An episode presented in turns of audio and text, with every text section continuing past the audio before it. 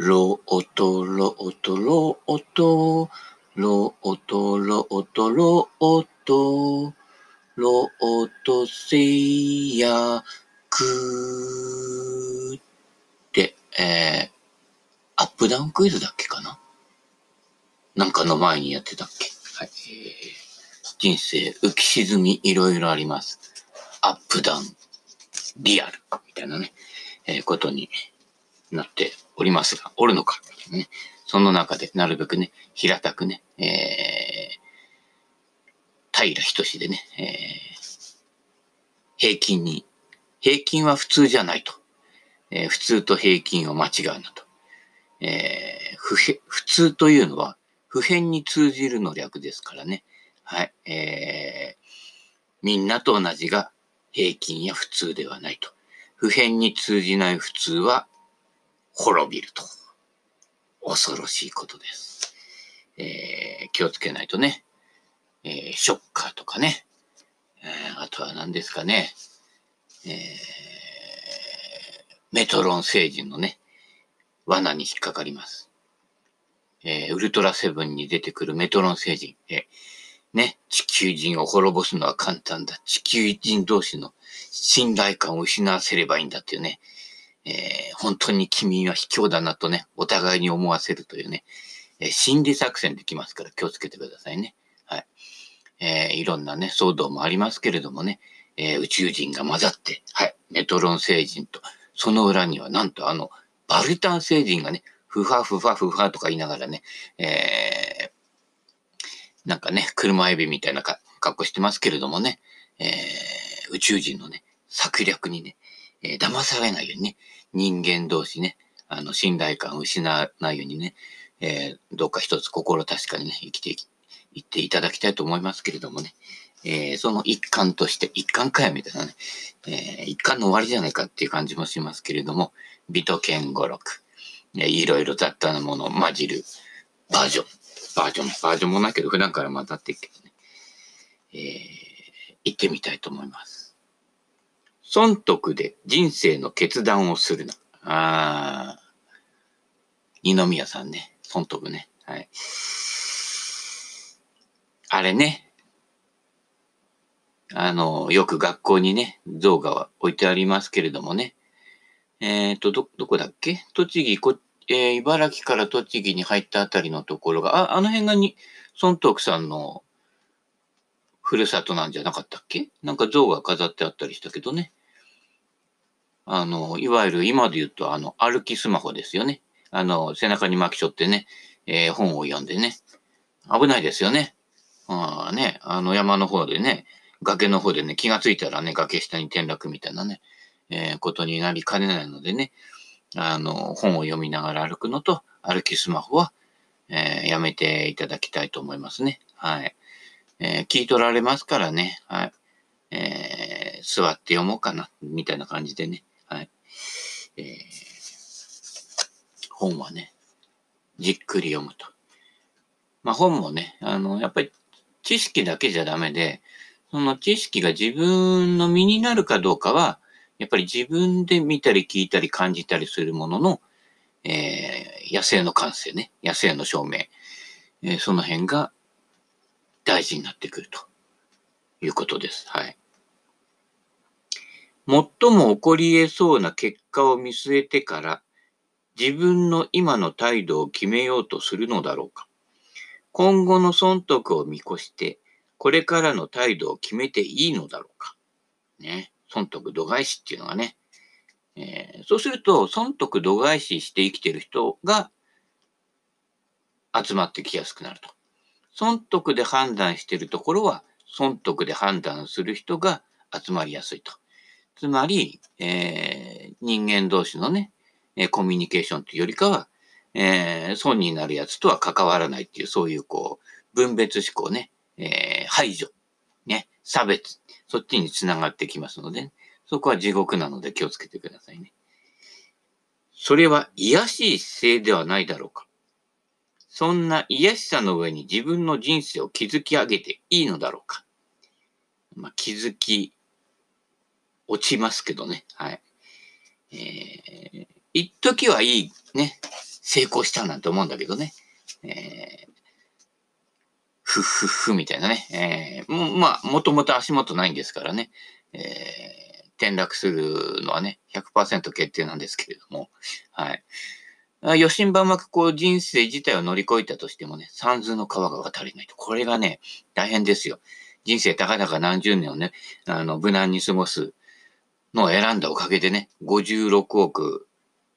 何万年後かな、弥勒菩薩が出てくるまで助からないと。弥勒菩薩はウルトラマンの化身ですからね。てか、ウルトラマンが弥勒菩薩をの造形を参考にしたらしいですけどね。まあよくは知らないですけれどね。シュワッチ。はい、計算をして予測を立て、自分の痛みをできるだけ避けていくのが人生だろうか。むしろ、痛みや苦しみを受け取るのが真っ当に生きるということではないだろうか。まあ、痛み、苦しみっていうのは誰も嫌だから避けたいんですけれども、痛みとして現れるのは結構サインだったりして、まあ、体でね、えー、考えれば、あの、単純なことなんですけれども、まあ、怪我したら痛い。ね。なんかおでこぶつけたら痛い。ね。虫に刺されたら痒いとかね。えー、字ができたら歩きづらいとかね。白癬菌は痛かゆいみたいなね。えー、そういうことが生じて、あれ、ちょっと、なんかこう異常が生じてるよということですね。心の病で言うとね、統合失調症とかね、うつ病とかね、いろんな、こう、名前はね、やたらつけ、つけまくってますけれどね、専門家さんがね、えー、昔からもあるものと変わりません。特に新しいものが出てきたんじゃなくて、えー、分別を細かくしたというね、えー、それだけのことなのでね。まあ、ある意味専門家っていうのは分別屋さんで、えー、起きてることは100万年前からか変わりませんのでね、その辺をこうね、えー、いっぱい知ってるからこの人は偉い先生だっていうとえらい目に遭うというね。えー、で、最後にね、えー、高額なね、えー、請求が来たりしてね、えー、びっくりしたな、もう、みたいなね、えー、三波伸介になるわけですけれどもね。そういうことです。はい。なので、えー、痛み、えー、英語で言うと pain。えー、痛みが生じたときは、えー、それをね、避けたり嫌ったりするんじゃなくて、お、何か俺に伝えてくれているというね、いう風な発想になると、それが、実は、最大のプレゼントになると。えー、大抵、うつとかね、例えば、あの、引きこもりとかね、えー、そういうのになってね、こう、それをクリアしていった人の話を聞くとね、あの時鬱にならなかったら俺はもう死んでるとかね、あのひどい人間になってる。鬱になってよかったっていう人がね、98.3%ですよ。なかなか抜け出られないとね、えー、い、ろいろ薬で対処したりとかね、えー、してますけど、何かのサイン、えー、不自然なサイン、それが家庭関係であったり、会社関係であったり、あるいはふ普段の自分のものの見方、それこそ損得感情で生きてると、えー、そこは本質じゃない。ね、本質じゃないところを本質だと勘違いして生きてるんだよ、お前は、みたいなね。えー、から引きこもりだったら、みんながこうね、レールに乗ってね、学校行って社会に行ってる、ね、不登校になったりね、えー、出社拒否起こして引きこもりになったりするわけですけども、そもそも学校や、えー、会社、社会ね、まあ、ひっくり返せば同じですけれどもね、えー、大抵の人が社会と思っているのは、ごく一部の会社の、ごく一部の部署の、ごく一部の上司と部下の関係だったりするのでね、それを全体に当てはまるなと。ね。結構いろんな会社行ってますけれども、会社が違えば全て変わる。上司が変われば全て全て変わる。結局は人に還元されて。で、そもそもこの全体として成り立っている家庭や社会、会社というものが、人間が生きるためには自然なのかということですね。何か無理してないかと。数字を追っかけるばっかりで、何か本質的な大事なものを見失ってないかっていう。ね、引きこもりの人らとか不登校の子たちというのは、何かそういうところに敏感で、なんかおかしくねって体全体で反応するわけですよね。えー、いくらちゃんだったらバブーみたいな感じですよね。えー、タラちゃんがいくら説得してもね、えー、いくらちゃんはバブーバブーの繰り返しでね、そうすると、ああ、いくらちゃんそうだったのって、いくらちゃんから学ばなければいけないわけですね。そういった意味では、えー、ね、周りのね、えー、損得感情なんかか全く考えてないね、小さな子供っていうのは、もう天使のよう、えー、もう神様ですよね。お客様は神様じゃなくて、小さな子供の純粋な心っていうのは、いろんなものを映してる。あるいは生き物とかね、えー、つぶらな瞳でね、見つめるチワワとかね、えー、コマーシャルありましたけれどもね、人間が見ようとしてるなんかをね、生き物として感じ取ってるわけですよね。そこが実は、生き物として大切なことで、えー、社会的矛盾とか人間のね、コミュニケーションの矛盾なんかを的確に表していると。雰囲気を感じ取ると。えー、人間でもね、そういう感性を見失っちゃうとね、見ざる聞かざる言わざるになってしまってね。最近大体コロナになってから大体そうでしょ見ざる、ね。えー、大体こう、メガネかけてね。今こうね、日差し強くなってくるとサンズサングラスかけたりするわけですね。で、その上に マスクしてるわけですよね。もうメガネ曇っちゃってしょうがないみたいなね、あの、感じになるでしょ？で、マスクするから言わざるでしょ？で、最近はあのね、その辺歩いてるあんちゃんとかもね、あのヘッドホンね、あの、つけてね、あの、えー、なんかね、あの、音楽かなんかね、聞いてるんでしょうかね。昔ほどシャカシャカね、音が漏れなくなっているん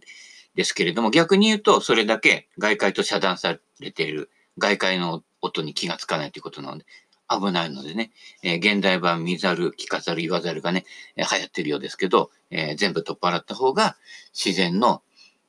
息吹五郎が感じられるということなので、ね、そういう自然の感性とかね、風とかね、えー、天気予報もね、えー、ネット検索するんじゃなくてね、風とかね、あれ、空気がちょっと冷たくなってきたみたいなね、あれ、向こうに黒い雲がみたいなね、いうのが感じ取れないと、心の方にも黒い雲がかかって、いつしかね、えー、雷に打たれてね、倒れてしまうということにね、えー、なったりしますのでね、えー、生き物としての感性を失わないということが、えー、ね、えー、ガリ勉して勉強して知識を得るよりも、はるかに大事なことじゃないかとね、えー、思います。はい。えー、ということで、もう一丁。生きることは想像よりもずっと真剣なことなのだ。だ想像してるうちは生きるにたどり着いてないんじゃないでしょうかね。思いとかね、結構ね、えー、近代現代大事にするけど、思いは重いんですよね。その自分の中のもの。で、思いを共有すると、な、なぜか人はそれが真実だと思い込みたいんですよね。合図って言ってくれると、ね、おばちゃんらの会話で、何々さんって何々なのねって言うと、あ、そうなのよねってね、えー、もう一人の人はね、いくらも会ったことないのにね、もうそう決めつけちゃうね。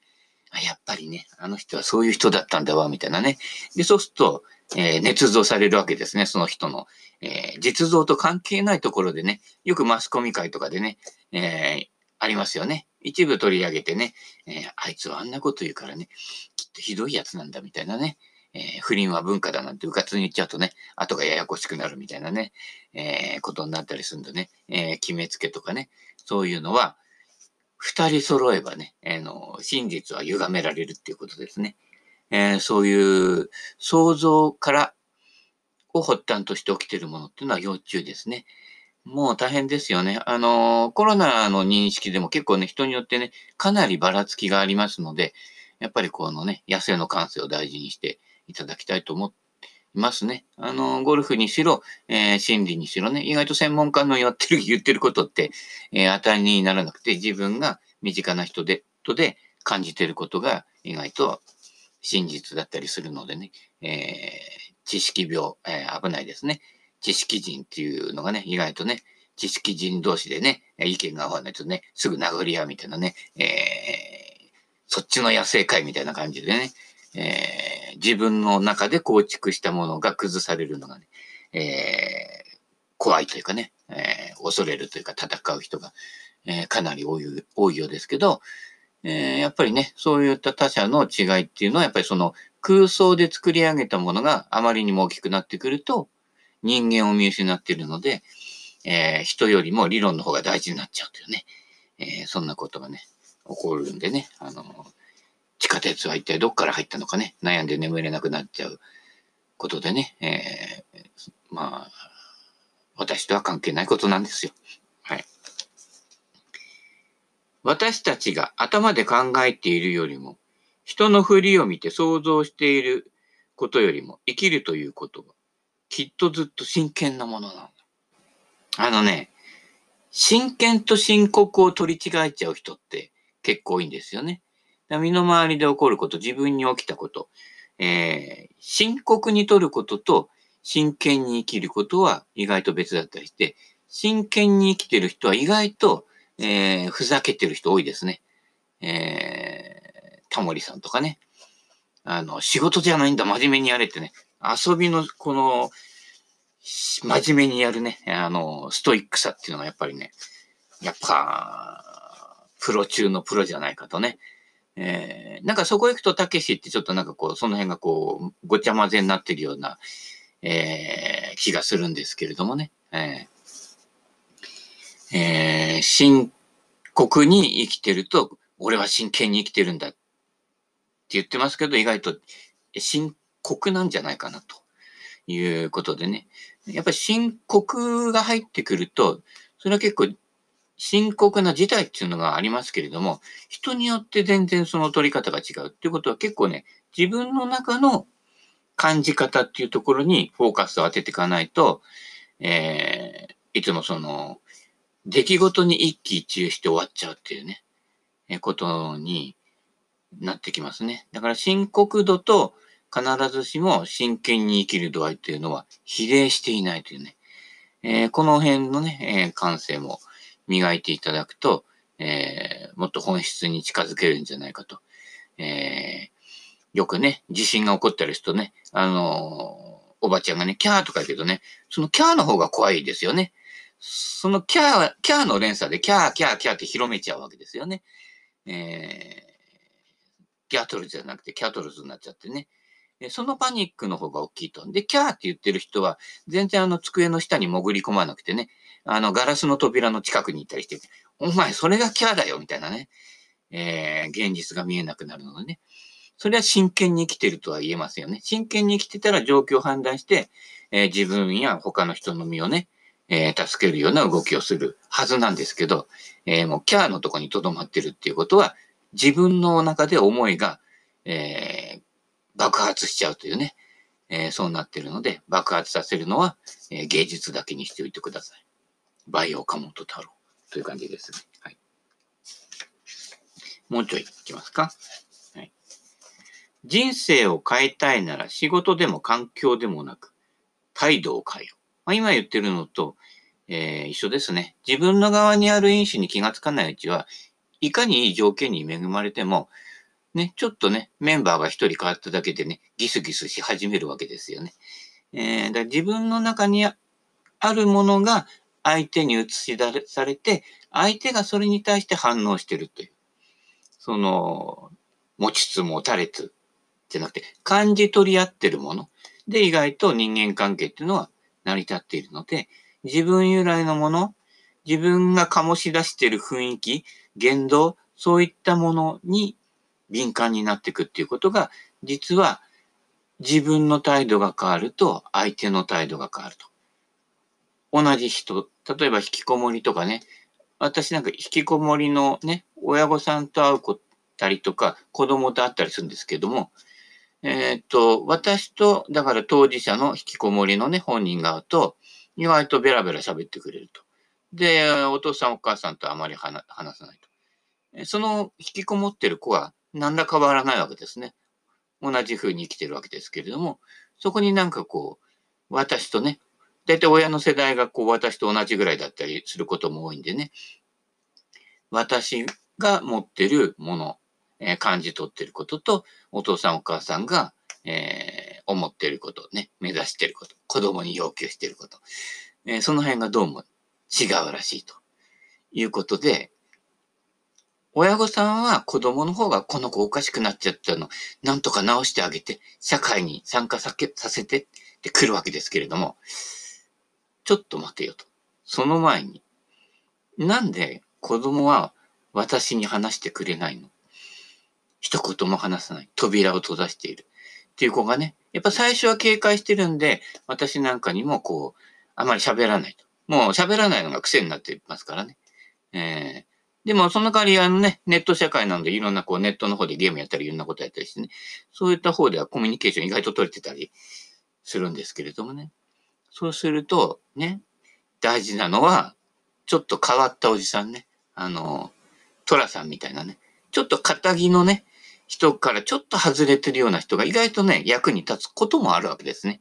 そうするとあのね、えー、甥っ子の三つおがね、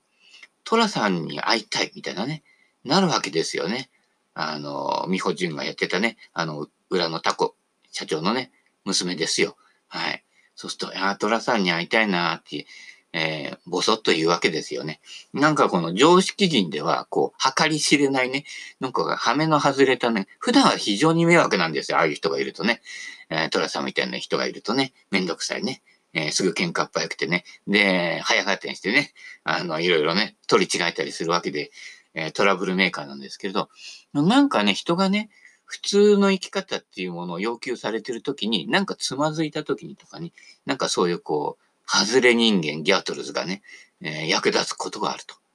まあそういった意味では、比較的、えー、ね、あの、当事者でこうつまずいた方には、えー、意外とね、あの、重宝になるかもしれませんけれども、意外とあの、外れてるその、不登校になったり、引きこもりになったりね、あの、統合失調したりしてる人から、意外と、えー、セベケンさん変わってるって言わ言われますんでね、えー、変わってるのかなと、若干こう、感じつつも、俺がスタンダードだとね、思い、思い込むようにしておりますけどね。えー、突っ込み、突っ込まれそうですけれどもね。はい。えー、そんなこんなでね、えー、私の態度、私のあり方、心の置きどころ、えー、認知の仕方、そういったものを、えっ、ー、と、敏感に感じ取る人が意外と心病んでいったりしやすいので、そういった場合は、えー、通り一遍のね、えー、カウンセリングとか、え医者に行って薬もらえばいいとかね、そういうことではなかなか解決、根本的な解決にはなりませんよと。人間が変わるときにしか社会や世界はね、変わらないと。まあ、もちろんね、もっとちっちゃいね、家庭環境とかね、えー、そういったところから変えていくことですら、えー、10年、20年単位のね、えー、単位がかかるわけです。はい、えー、あなたがそれをね、こう作り上げてきた年月と同じ分ぐらいかけてゆっくり変わっていくっていう、そういうね、こうがっぷり四つに組む姿勢がないとなかなか、えー、人間っていうのはね、えー、の変化していかないものです。あの、その辺はじっくり腰を落ち着けてね、ゆっくりやっていこうとするほど事態は好転していくという、えー、焦らずね、悠々と急げてね、倍中部銀次郎は、ね、どの世界でも通用する言葉ですね。はい。自分の人生を変えようという人は多い。そこで彼らは仕事や住む場所をガラリと変えたり、人間関係を変えたりするのだ。リセット族みたいなやつね。しかし、彼らはなぜか人生改善のために最重、最重要事項に気づいていない。自分の人生を変えて良くするためには、自分の態度を変えなければならないということに、それが人生改善の最も有効な方法だということね。スイング改造、大抵失敗しますよね。というのは、やっぱり自分の認知を変えていかないと。で、人から与えられた、あ、これがお前に合ってるよって言われたのをね、取り入れちゃうわけですけど、まあ言ってみれば着ぐるみみたいなものですからね、不自由なんですよ。着ぐるみ抜いて、すっぴんになった時の自分っていうのを見直さない限りは、着ぐるみ取り、特会引っかいやってても、所詮着ぐるみなわけでね。はい。よくね、リセットしてね、えー、旅に出たりとかね。まあ、トラさんもやるけどね。えー、環境を変えたりとかね。場合によっては、あの、配偶者を変えたりとかね。えー、繰り返す人もいますけれどもね。結局、えー、ネタは自分の方にあったんでって最後にね、えー、どんでん返しが来るというね、えー、ことがね、98.9%なのでね、えー、そこは今ここで、え、自分っていうものが変化することによって、え、相手のあり方も変わってくると。まあ相手もね、え、固形物でね、えー、個体化しちゃってるとね、変わらないのね。それは相手の問題なので仕方がねえなっていうことでね。で、自分の方がどんどん液体からね、気体になってね、自由にね、えー、やっていくというね、えー、柔軟性を自分の方が身につけるという、自分に気がつくということが、えー、大事なんじゃないかとね、いうことですよ。はい。えー、そんなこんなでね。まあ、毎度言ってることは、あの、ネタが違っても同じようなことなのでね。はい。えー、そんなこんなで、えー、本日もお時間と、えー、なりましたので、はい、えー、この辺で、えー、ランダムトーク終わらせていただきたいと思います。ご視聴ありがとうございました。視聴じゃねえか。リスナーさんありがとうございました。どうも。